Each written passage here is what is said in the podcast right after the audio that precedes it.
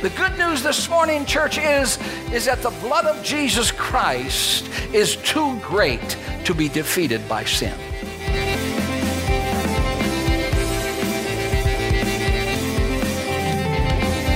The implications of the cross and the benefit of the cross, the fruit of the cross, the harvest of the cross, is that now we have access to a living, gracious, and merciful Heavenly Father.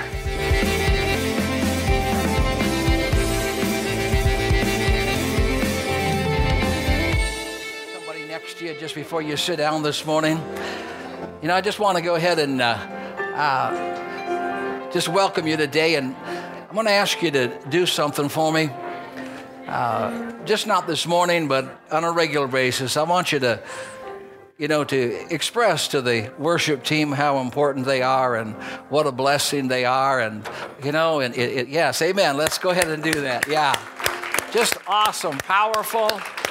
Amen, amen, amen, amen, amen, amen. God is so good, and I think that we're to give honor to where honor is due this morning. Praise God. God bless you. So good to see you here this morning. Ladies, it's great to see you again this morning. I'd like to shake your hand afterwards and get acquainted with you, okay? You may be seated. My goodness me. Well, you can stand during my message if it's that good, okay? All right, and in some churches it's, okay.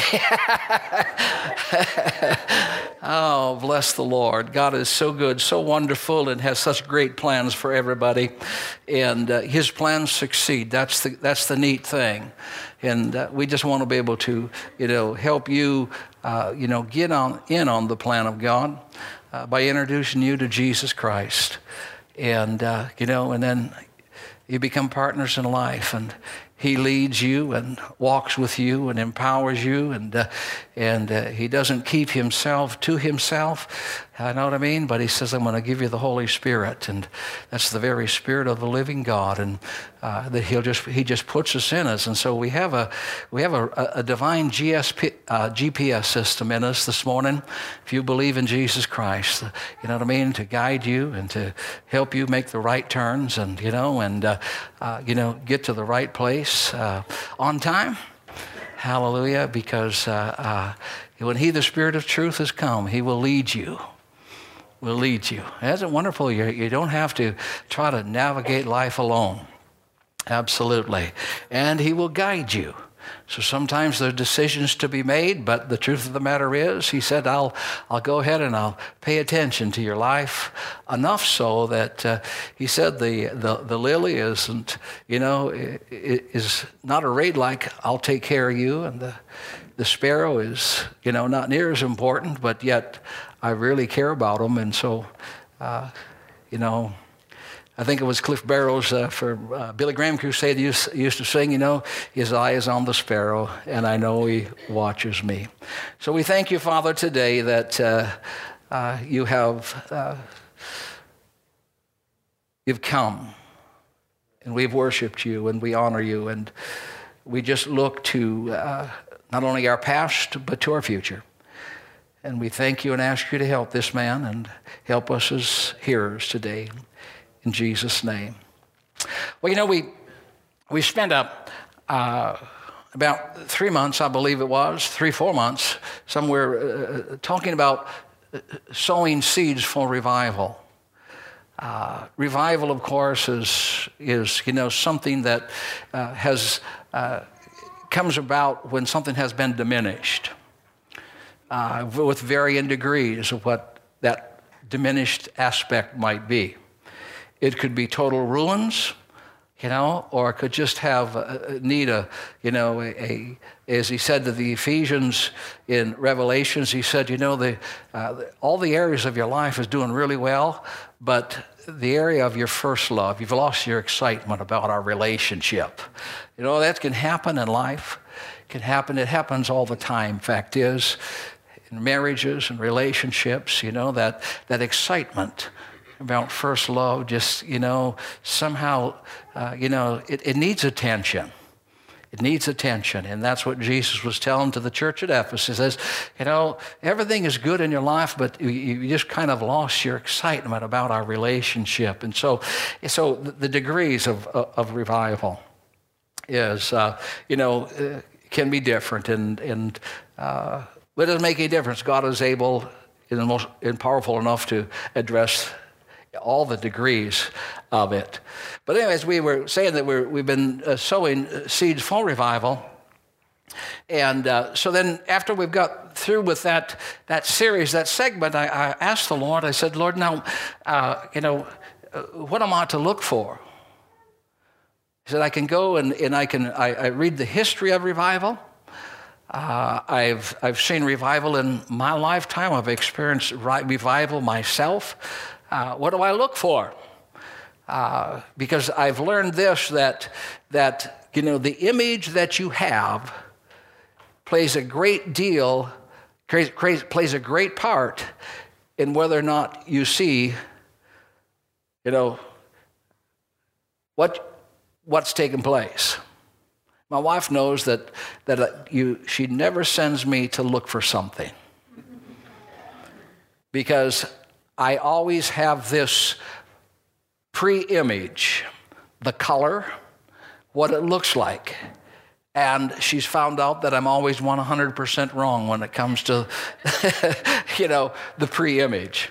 And so I can be looking for it, and I cannot see it because I'm expecting it to look different than what it really does. And so with that in mind, that's what I asked God, because God, I don't want to know what revival is and what has taken place, and somehow my misconception, my preconceived idea of what I experienced yesterday and what the history of revival has been. So what should I look for? And here's what he said. He said, Isaiah chapter 58, he said, you shall be as a well-watered garden whose waters do not fail. My, I don't know about you, but as I begin to digest and define that idea, I was encouraged. I was excited. Can imagine to be like a well-watered garden whose waters do not fail, fruitful all the time. Now, drought does not have very little effect on a well-watered garden.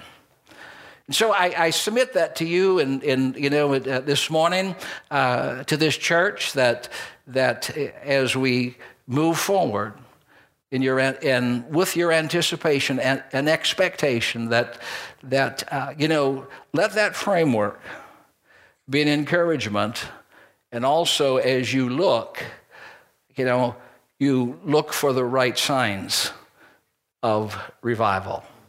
That is a well-watered garden. A well-watered garden. Amen?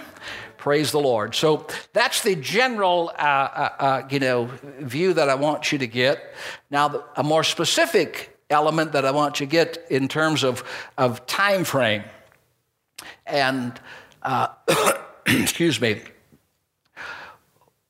we are living in a very can be very confusing, but we need some specifics in our life. So I asked him, Lord, what season? Now, seldom does the seasons of God, always coordinate with the natural seasons. Right now, the natural season, of course, is harvest time. And but the Lord spoke to my heart and said that this is harvest time. So I want to encourage your heart today to begin to anticipate. Begin to, expect, because harvest is the results of, seeds that have been sown, investments that have been made.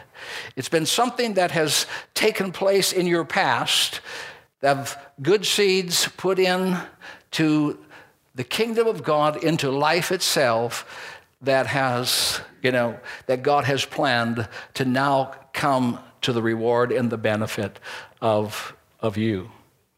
Maybe these investments and seeds that have been years in waiting. Not that you haven't had harvest time, not that you haven't had results in your life, but those very dear and important and sometimes that your heart has been longing to take place and to happen, it hasn't taken place. You are now, God is saying, on the verge of, I'm going to fulfill and keep that word and bring the harvest into your area and the arena of your life. So a well-watered garden and harvest. What seeds have you sown? Because the purpose of sowing seeds is to reap a harvest. Be not weary in well-doing.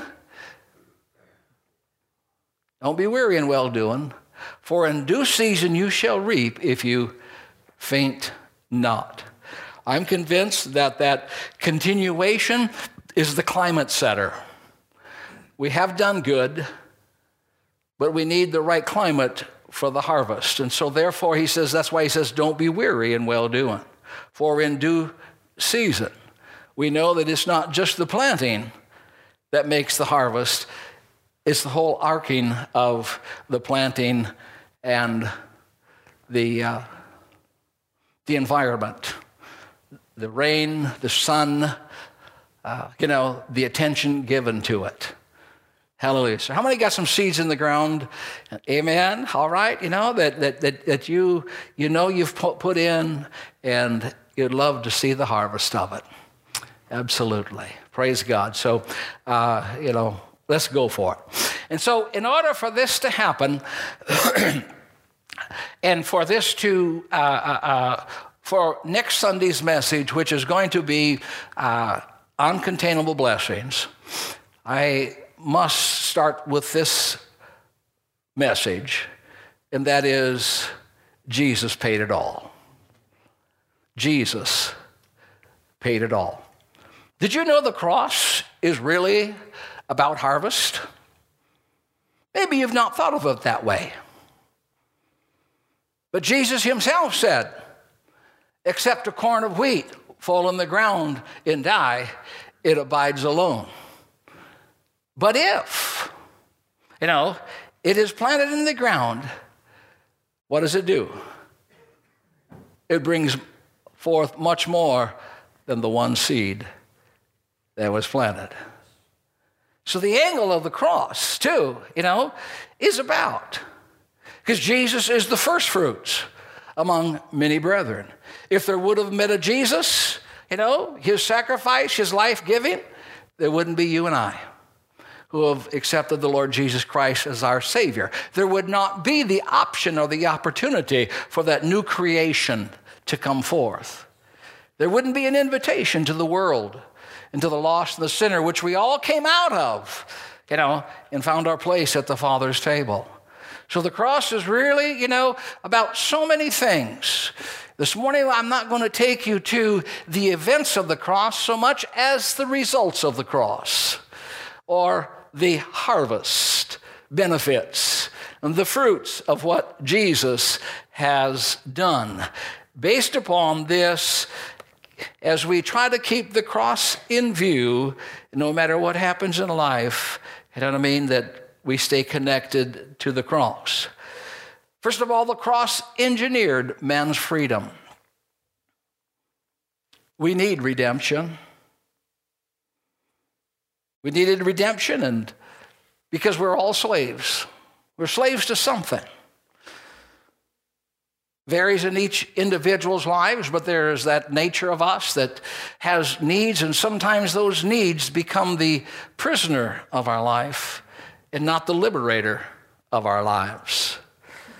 2 Peter chapter 2 and verse 19 says that you are slaves to whatever controls you. And so we're captives. We never think of ourselves that way because, number one, we live in a land that's free. And so being in prison is not something we're familiar with. Blair in Verla, they go to the prisons and they see those in prisons, but they themselves are just We're free to walk out and walk in. We're not, and that's a good thing. But you don't have to be behind bars. You don't have to have been sentenced, by some earthly judge, because of the fact that we're all born into sin, and therefore we need to be set free. The fact of the matter is we're far worse than we ever imagined.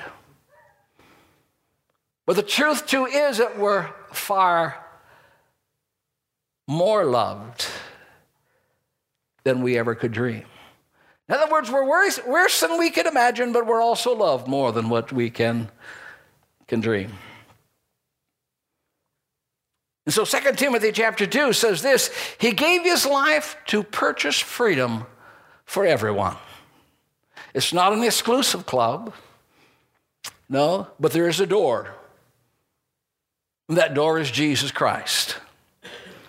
Jesus said, I'm the way, the truth, and the life. No man cometh unto the Father but by me. So it's not an exclusive club, but there is only one way, one door. And so Jesus himself is the one that accomplished the potential for salvation for everybody. An opportunity, but it's got to be activated by faith.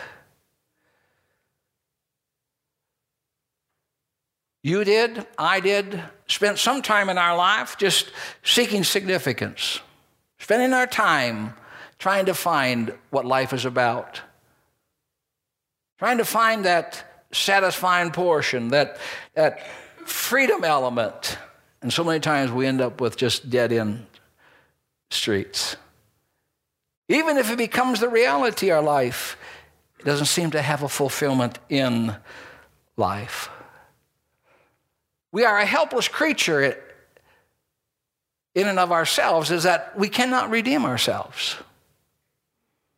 We can't redeem ourselves. Psalms 49 says this: None of them can by any means redeem his brother, nor give to God a ransom for him.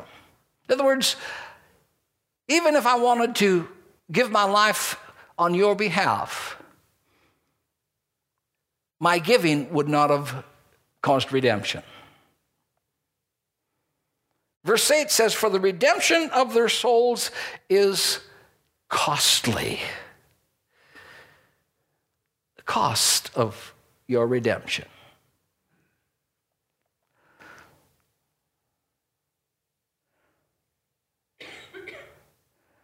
Christ is the way of life, the way of contentment. He's really what makes life tick. And when we find him, it begins to come together. It is a divine action by God himself, an initiative that God himself took to do something for us that we could not do. The cross, when understood right, becomes a motivation. Motivation, motivated by God's love and God's sacrifice. For God so loved the world that he gave his only begotten Son, that whosoever believeth in him would not perish, but have everlasting life. To value the cross, to see the results and the fruit of the cross. To have the cross so we're so keyed into the cross that it affects every decision that we make. We consider the work of God. The cross is God himself taking the responsibility for the evils and absorb its consequences into his Son, Jesus Christ. God took the responsibility. The triumph of the cross. The cross means that sins can be forgiven. And now there's power to live victoriously. There is a redemption that has went on in our life. A ransom that was paid to free us from the slavery and the power of sin and of our own selves. It says in Matthew chapter 20, verse 28, that just as the Son of Man did not come to be served, but to serve and to give his life a ransom for many. Viewing life through the cross. Ephesians chapter 1, verse 7, in whom we have redemption through his blood, the forgiveness of sins according to the riches of his grace. God has made a way. You're forgiven in Jesus Christ. You're forgiven. I forgive you, God says, as he gives Jesus, his son, on the cross. So as many as receives him, to them gives he power to not only be forgiven, but also to have a transformation, a change, a position and a place. You are the power to become the sons of God. The good news this morning, church, is that the blood of Jesus Christ is too great to be defeated by sin. Wherever it is, wherever it's applied, wherever it's absorbed. The fact of the matter is that when Jesus died, and Scott mentioned this in his communion, that death drank in the blood of Jesus and life came out. It has no power because of the lifeblood, because where is the life? It's in the blood. Drank it in, and so death died. Death's power was broken because of the blood of Jesus Christ. We have redemption through his blood. 1 Peter 1:18 says this, knowing that you were not redeemed, but you were purchased. God actually paid a price for you so you could belong. Not with corruptible things like silver or gold, and from your aimless conduct received by the tradition of your fathers. It wasn't something that was instituted, from the realm of man, but it was something that was inaugurated by the Almighty God. He says it's by the precious blood of Christ that you have been purchased and you belong. Don't feel like an outsider this morning. Don't feel like you don't have a place at the Father's table. That you don't have a place in his heart, because you do. He went to great extent. And he wants you to know this morning that he's went ahead and legitimately, legally bought you. Bought you.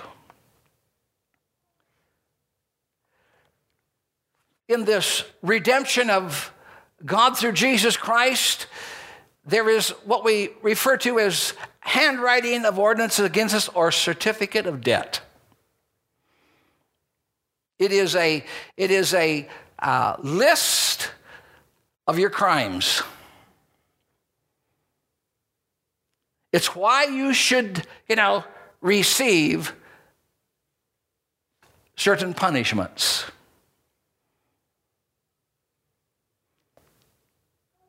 It's the guilty sentence. And yet, Jesus Christ went ahead and took each one of our certificate of debt. And he nailed it to the cross.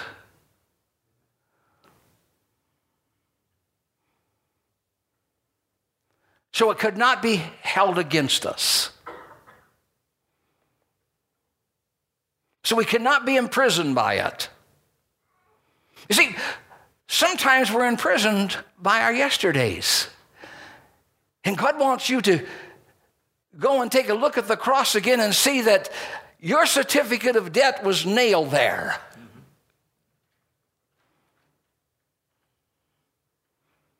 See, God always starts with liberty. He starts with freedom. He starts with, loosing us or unbounding us so you can get started. He whom the Son sets free is free indeed. We all have a past.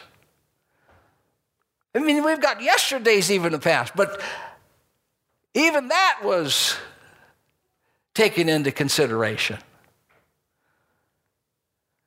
Colossians says this, that when you were dead in your trespasses and uncircumcision of flesh, in other words, your old state, he made you alive together with him in God's mind, in God's eyes, in God's program, you know what I mean? Way before it came into being in your life, God had made a determination about you.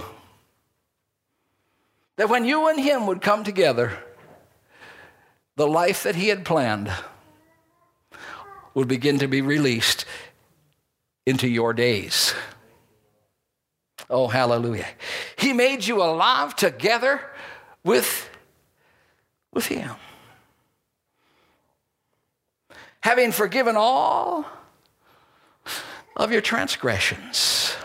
Canceled the certificate of debt consisting of the decrees against us, which was hostile to us. He's taken them out of the way, having nailed them to the cross. Calvary covers it all. Out of Calvary, out of the life sown, there are lives born. Let me say it again. Out of the life sown, there are lives born. Oh, hallelujah. We celebrate, and we should celebrate our new birth in Jesus Christ. The fruit and the harvest of Calvary is his blood cleanses us from a dead conscience, or those things and acts that led to death. The conscience that plagued us, over and over. Not just that which we have done, but that which we have left undone. That's what he's talking about there in that passage when it says he has cleansed us from dead works or dead conscience to serve the living God. He's talking about, he said, I've even covered the sins of omission.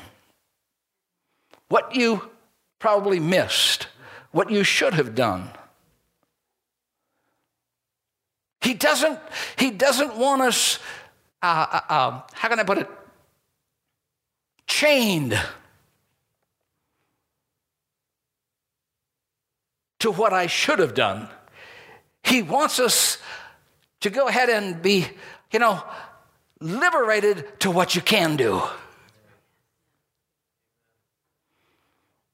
Oh, hallelujah. I wish I would have. The wish is, that you wish you would have done that you didn't do. And now because you didn't do them, they're like a weight on your life. and they become like where they paralyze you. And so the future can't be mine because it's not even what I did do, but what I didn't do. He says, no.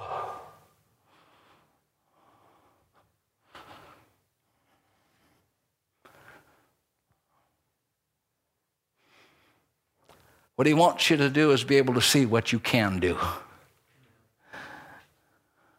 It's what's in your future, because he's went ahead and dealt with what was in your past. Hallelujah. The only reason we want to look back and see yesterday's, that which we did what was wrong, and that which we didn't do, which we should have done, is to appreciate what he has done. Not to go ahead, you know what I mean, and hobble us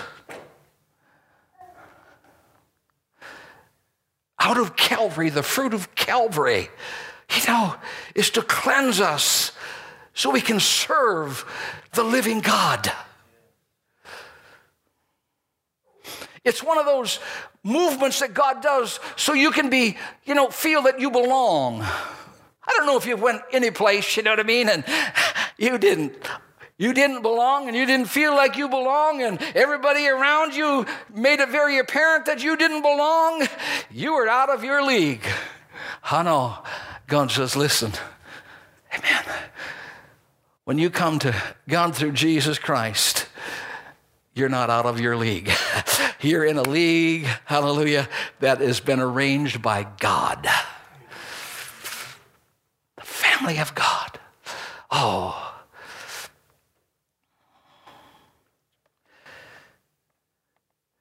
He says, I'm freeing you from the futility of trying to earn my favor through your own efforts. He says, I'm giving you my favor. The harvest and the fruit of the cross is God says, I'm going to give you favor. I want to give it to you because of Jesus Christ. Too good to be true? I don't know what sounds like it, but it's in the book.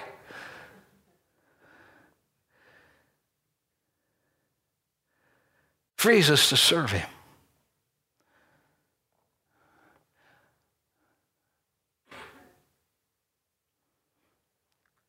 Chuck Olson. Don't know him. Know about him. He ended up in prison for the deeds he had done.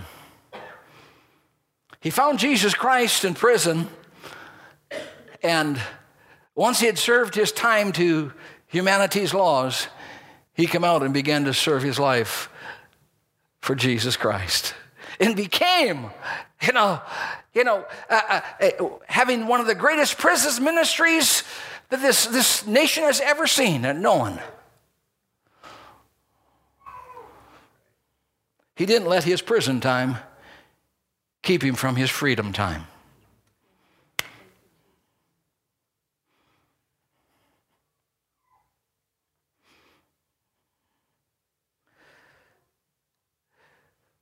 The implications of the cross and the benefit of the cross, the fruit of the cross, the harvest of the cross, is that now we have access to a living, gracious, and merciful Heavenly Father. Therefore, brothers and sisters, Hebrews chapter 10, since we have confidence to enter the most holy place by the blood of Jesus, would you take a note right there where you get to go?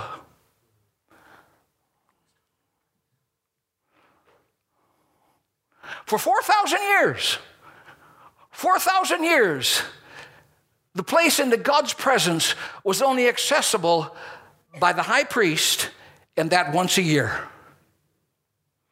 Whew. Never got to enter the inner sanctuary of the Almighty God. Oh, they had the perimeters, and they had the orders and the feasts, and the celebration, and it wasn't that God wasn't around, but they never got to go into the intimate part on the inside where God himself dwelt. And here, the book of Hebrews is telling us that Jesus Christ has went ahead and opened up a way so that what used to be, exclusive, what used to be out of bounds, and what used to be having to be so perfect in divine order and the practice of God that if it wasn't done right, you would die because God's presence would kill the individual. Now he says, through Jesus Christ, you can just go ahead and come in. Because it's not your perfection. It's not your rightness. It's his. You get to go into the holiest of holies, the presence of the holy and awesome and mighty God. By what? By the blood of Jesus. Notice the fruit. By a new and living way which opened for us through the curtain, that is his body. Let us draw near to God with a sincere heart and with a full assurance. Don't be hesitant. Don't be hesitant. Having a heart sprinkled to cleanse us from guilt and conscience, and having our bodies washed with pure water. We're invited into the most holy place because of Jesus Christ. Because of the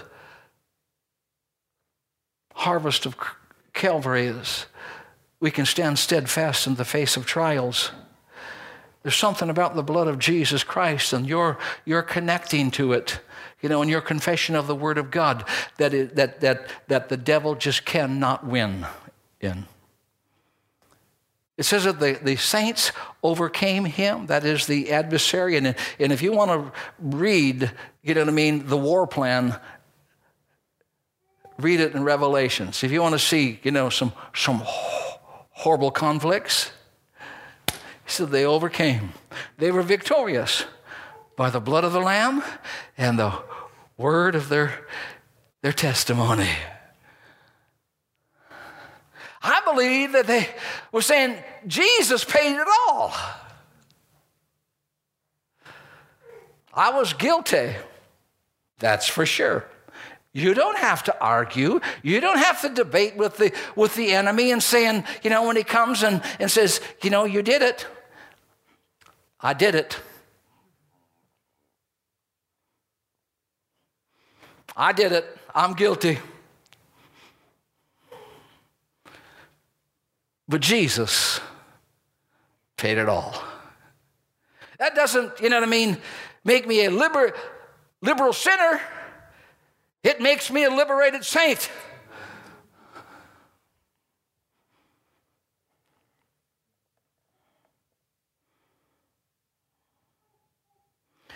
Hebrews 6:19 says we have an anchor of the soul. We live in a lot of different winds that are blowing today, and different philosophies, and societies that belief systems that have just changed. And they've got strong headwinds with them, but we've got an anchor, sure and steadfast. Help us to be able to stand. And where's it at? He says it's behind the veil. It's in the fellowship with God. That's right. I just want you to think in your own minds. So it's not just something that we're just talking about somebody else did. But in your own life, when you were facing something, when you might have been sad, you might have been discouraged, you might have been down and low, and somehow something triggered, and whatever vehicle you used, it might have been music, it might have been the Word of God, it might have been a friend or something that spoke something in your life, and all of a sudden you felt the presence of God.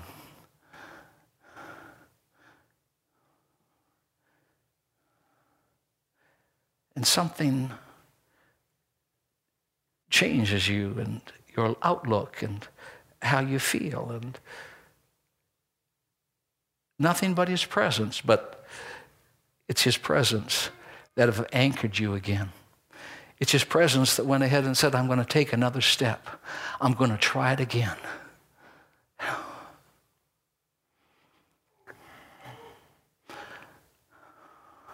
Maybe there are those that's here this morning, or someone this morning, you say, Pastor, you know what I mean? I've tried a couple of those things, and you know, and I found myself just in deeper water. Well, you know what you need to do? You need to just let Jesus take your hand and put you in the boat. Because maybe you weren't ready for walking on water yet. Maybe you were good as long as it was calm, but when a wave come, you know, you weren't up to it. And so Jesus, you know what I mean? Call on to me and I will answer thee and show you great and mighty things that you haven't even heard of. See, everything that you know and everything that I know and everything that our forefathers have known and they've experienced and taken place, that's not the total extent of God. God says there's things that you I haven't even introduced you yet to. I haven't introduced them to you, but I got them. You know, he says, you start, go ahead and just, you know, spend time in my presence. And you go ahead and just, you know, if the wave is getting the best of you, call on to me. I'll show you great and mighty things.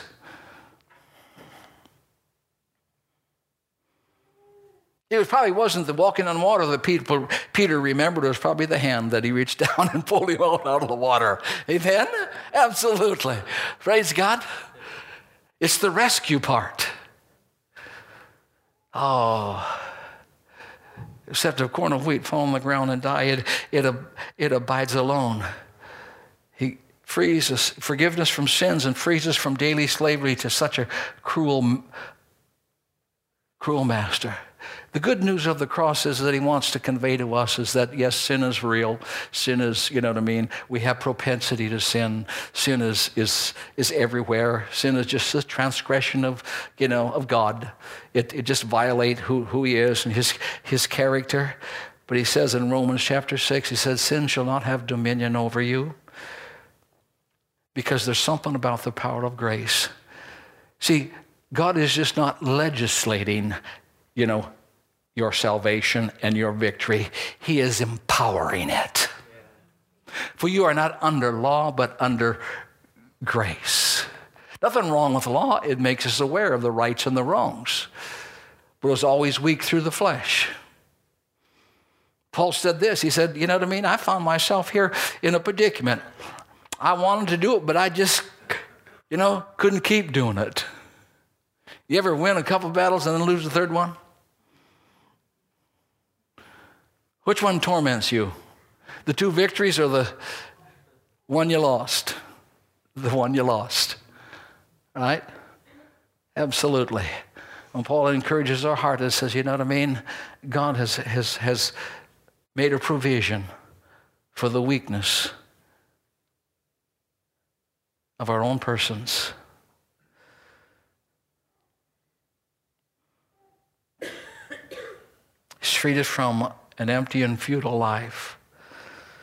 way of life, a life without purpose, a life without fruitfulness and uselessness, just coming up empty and not satisfied and not fulfilled.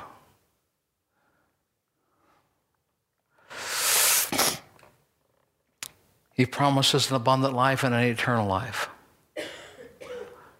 Jesus said, I've come that you might have life and that you might have it more abundantly. John 3:16, he says, whoever believes in him would not perish but have everlasting life. So God says, I'm not just taking care of, you know, I'm not just a partner for that which is eternal. He said, I'm a partner for that which is also, you know, not eternal. That you might have life.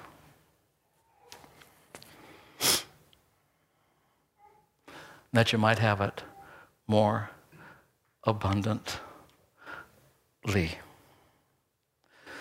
The cross. The fruit, the harvest. Jesus paid it all. It says in Isaiah 53 that the Lord has laid on him the iniquity of us all.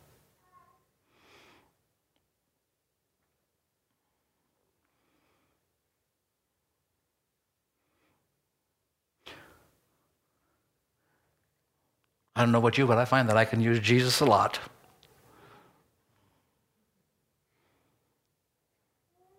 Notice what God says. He says, the Lord laid on him the iniquity of us all. Here's what he responds to. It says, when you make his soul an offering for sin. Verse 11 says, he shall see the labor of his soul and be satisfied.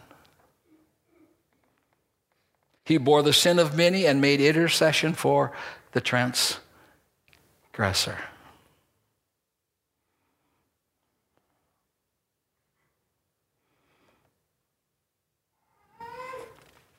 Yes, it's a gospel that's been around, but it's a gospel that we must never,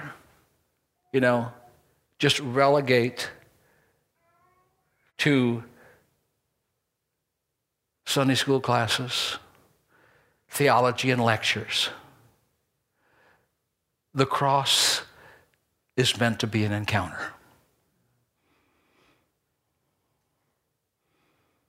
Not with the wood, but with the man.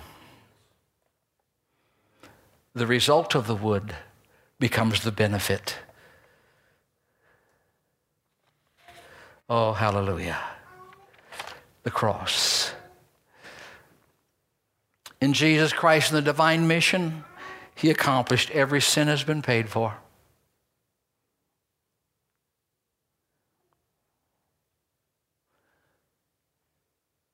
He paid for it before you committed it.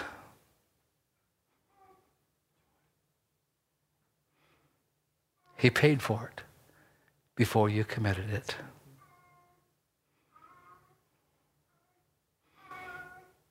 It was God's intention. It was God's idea. It was God's love.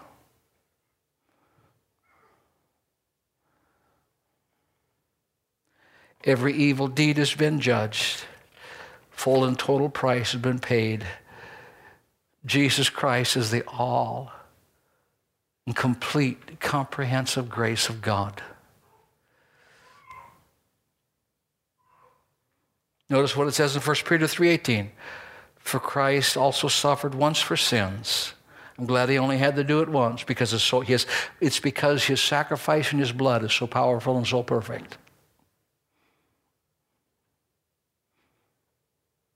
The just for the unjust, that he might bring us to God. The reason Jesus Christ came is to bring people to God.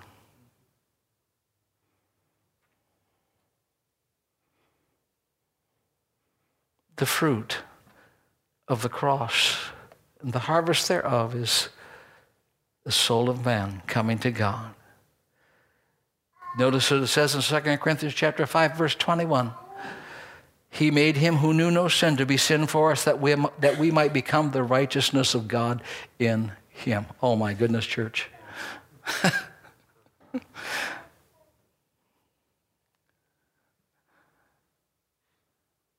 I'm not trying to become righteous. I have been made righteous. I am trying to live righteously, but I have been made righteous. If I wasn't made righteous, I could not come in to the Holy of Holies. It would smite us just like that. But you can come to church, you can come in your private hour, and you can come in your private time, you can come wherever people gather, you know what I mean? You can come with your family, and you can come into the presence of God, Here's what the book of Hebrews says in Hebrews, I believe it is chapter 13. He says, you have not come to Mount Zion. Now, he paints a picture for us if you go back in history. And Mount Zion, of course, was you know, that was the city of the living God. That was the place of the house of God. Nor have you come to, you know, an innumerable, or you have not come to a mountain that can be burnt. Excuse me, got it wrong there. Thank you, Holy Spirit. You know what I mean? In other words, the time that Moses was up on the mountain and he was getting the law, and the smoke just rolled up because when God touched it, the mountain just began to burn. He says, that isn't where you've come. As fearful a sight as that was. It was so awesome, the scripture says, that Moses, who knew God face to face, and Moses, who had audiences with God all the time, just trembled. It was a different kind of presence, a different kind of awesomeness. And he says, you haven't come there.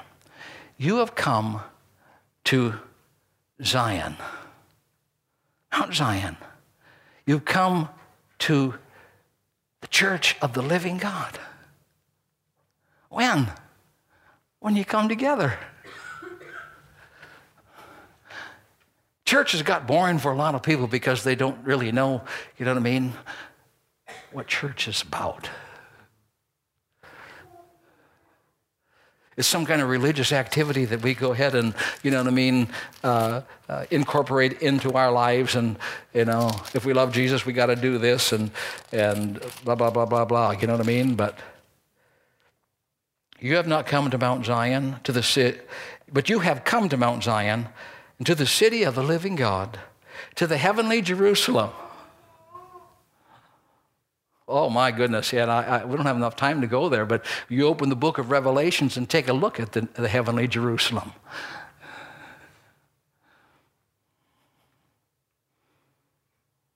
John says, I was in the Spirit on the Lord's day, you know what I mean? And he got carried away, and he says, come up here. He's high, a little higher. He says, I will show you the city. You know what I mean? I will show you the house of God. The book of Hebrews says that when you come into the presence of God, that is the element.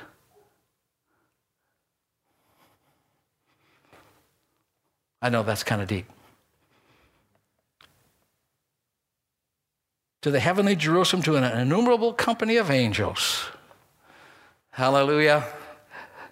Did you know that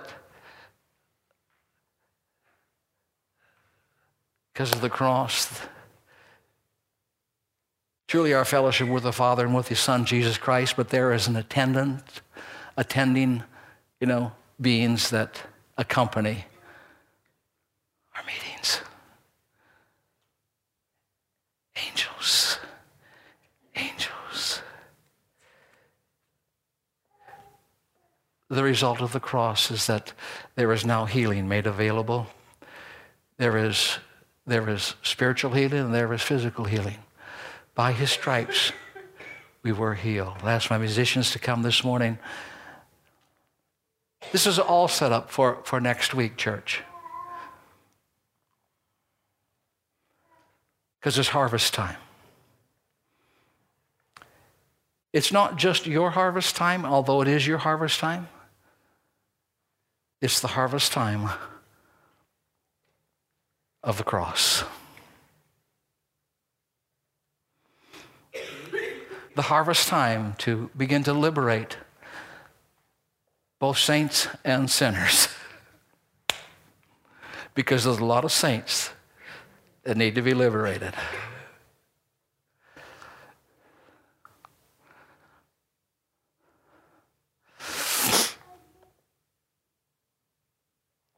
His stripes were healed. Because of the cross, in him, we have everything we need, and through him we can do all things, go and change the world. I'm on 14. Sorry, Matt, I haven't been paying attention to my slides there. Just a little bit, we're going to have clearer pictures up there for you guys to see, because they're kind of hard to see. I understand that. We're going to have some clearer pictures.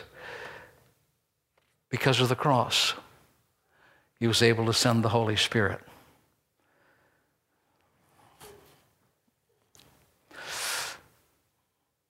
we have an advantage today.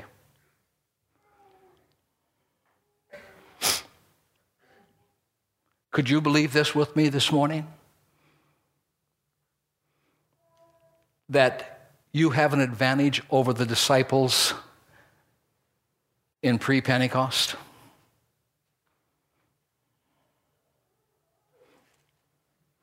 You have an advantage over pre-Pentecost disciples. Jesus himself said it.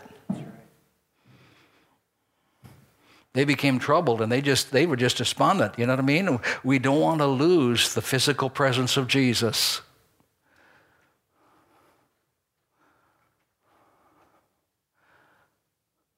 But he says it's advantageous. You're going to be better off because now you will not have to go get me. Remember, they went and got Jesus because they couldn't do the work. It was too good for them. You don't got to go get him. He's with you. I'll stay right with you. Oh, hallelujah. The fruit, the harvest. He keeps us strong to the end. Let me just say a couple things in closing.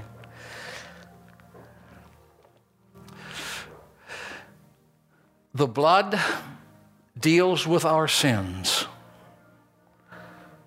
The cross deals with the sin-producing factory. He didn't leave it uncared for. The blood washes away our sins, but it's the cross that deals with the sin-producing factory. Oh, yes. What an amazing work in power that God has done for us.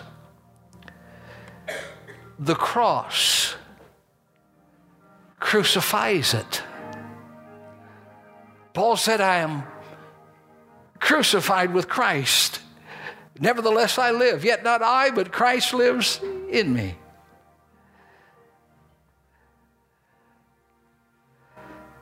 See, people say, well, why do I still struggle? Well, in all of redemption, in all of God's all-knowing, he never took away man's will. Somebody says, well, if God knew that the devil was going to do this and man was going to fall, why did he do it? Because God, you know what I mean, never took away man's will. He hasn't taken away your will this morning. But what he does do is he empowers your will. He first of all sets you free. He whom the Son sets free is free indeed. And I don't know that we really get it. And I want to be honest with you, you know what I mean? There's times that I got to go back and I got to work on it. I do, you know? Because it's too good to be true. But then I feel down. I feel so low. I feel like, you know what I mean? You know, I just want to get out of life. Paul said, God forbid that I should glory save in the cross of Jesus Christ, by whom the world has been crucified to me and I to the world. I believe that the cross should change the way we see God. And I want you to know the cross changes the way God sees us. How do you see God this morning? I can tell you how God sees you.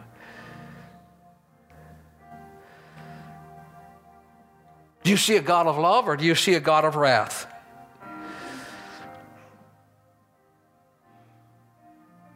The cross shows us a father who would rather die and forgive his enemies than to cast them aside to violence. He could have called 12 legions of angels to deliver him, and, you know, he'd have sent it back to the Father, but he said, no. You say, enemies, what are you talking about? The Bible says that we were enemies of the cross. Everything that we did, the way we lived, the very nature of our whole being was against the cross. And Jesus said, you know what? They're my enemies, but I'm going to go ahead and I'm going to intercept them. A willing father who is willing, a loving father, excuse me, who is willing to absorb the punishment due his children. It was on the cross that Jesus reaped what we had sown and forgave us that we might reap who and what he was. Oh, the cross. Because of the cross is God kissing us until we kiss him back. He keeps kissing us until we kiss him back. I want you to capture this. He didn't do it just for you and I that are sitting here this morning. We rejoice and we weep and we celebrate. We do all these things because we've become the recipients of.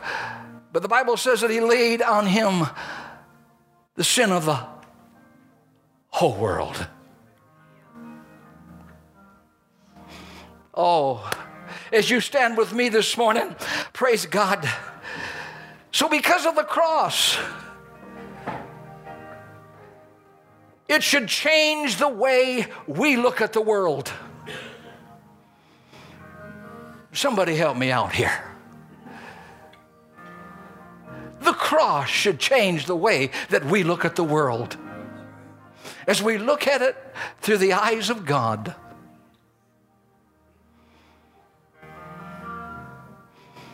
Changed. He was willing to die for the world. He offers forgiveness and not violence, and so should we this morning. You are fruit because someone decided that they didn't want to remain alone. And so they invested in a ground. Oh, a ground. Except a corn of wheat fall on the ground and die, it abides alone. How many are glad that he was willing to die? Because he knew the result, that harvest always comes after the seed is sown. We have a song this morning. I know it's late, but praise God, I got to set you up, church. Come back, if at all possible, because you're going to find out why it doesn't work. You know what I mean? Why some things are not working, and liberated into the possibilities and the potential of the greatest harvest of the hour. Father, this morning as we leave this house today, we want to go in a fresh liberty and a fresh understanding. We want to go, Lord Jesus, with the liberation, power, and spirit of sins forgiven. God, with a new angle on life, the new objective in life. God, with discovery in our pathway. Father, but we want to start right where, the beginning is, and that's at the cross of Jesus Christ. Heavenly Father, we thank you that because you sowed a seed, it's harvest time. A harvest time that began at the resurrection of Jesus Christ. In a harvest time that has continued from then until now. And it has not ended. But God, there is a brand new emphasis that you are bringing to it for us to become, conscious of the harvest of the seed that you sowed, so that we likewise will sow seeds so that we can have harvests for our life in this application. We bless and ask this morning, Lord Jesus, that you'd cause your face to shine. Lord, you'd lift up your countenance upon the people. Lord, that your peace would just reign, Father, as a royal king over all of their lives. and in their own minds and soul and heart. Reign inwardly and reign outwardly, we pray, in Jesus' name. All the people said amen. Praise God. Would you give the Lord a praise one more time as we leave today? But God bless you. Amen. Amen. God is good. God is good. God is in charge.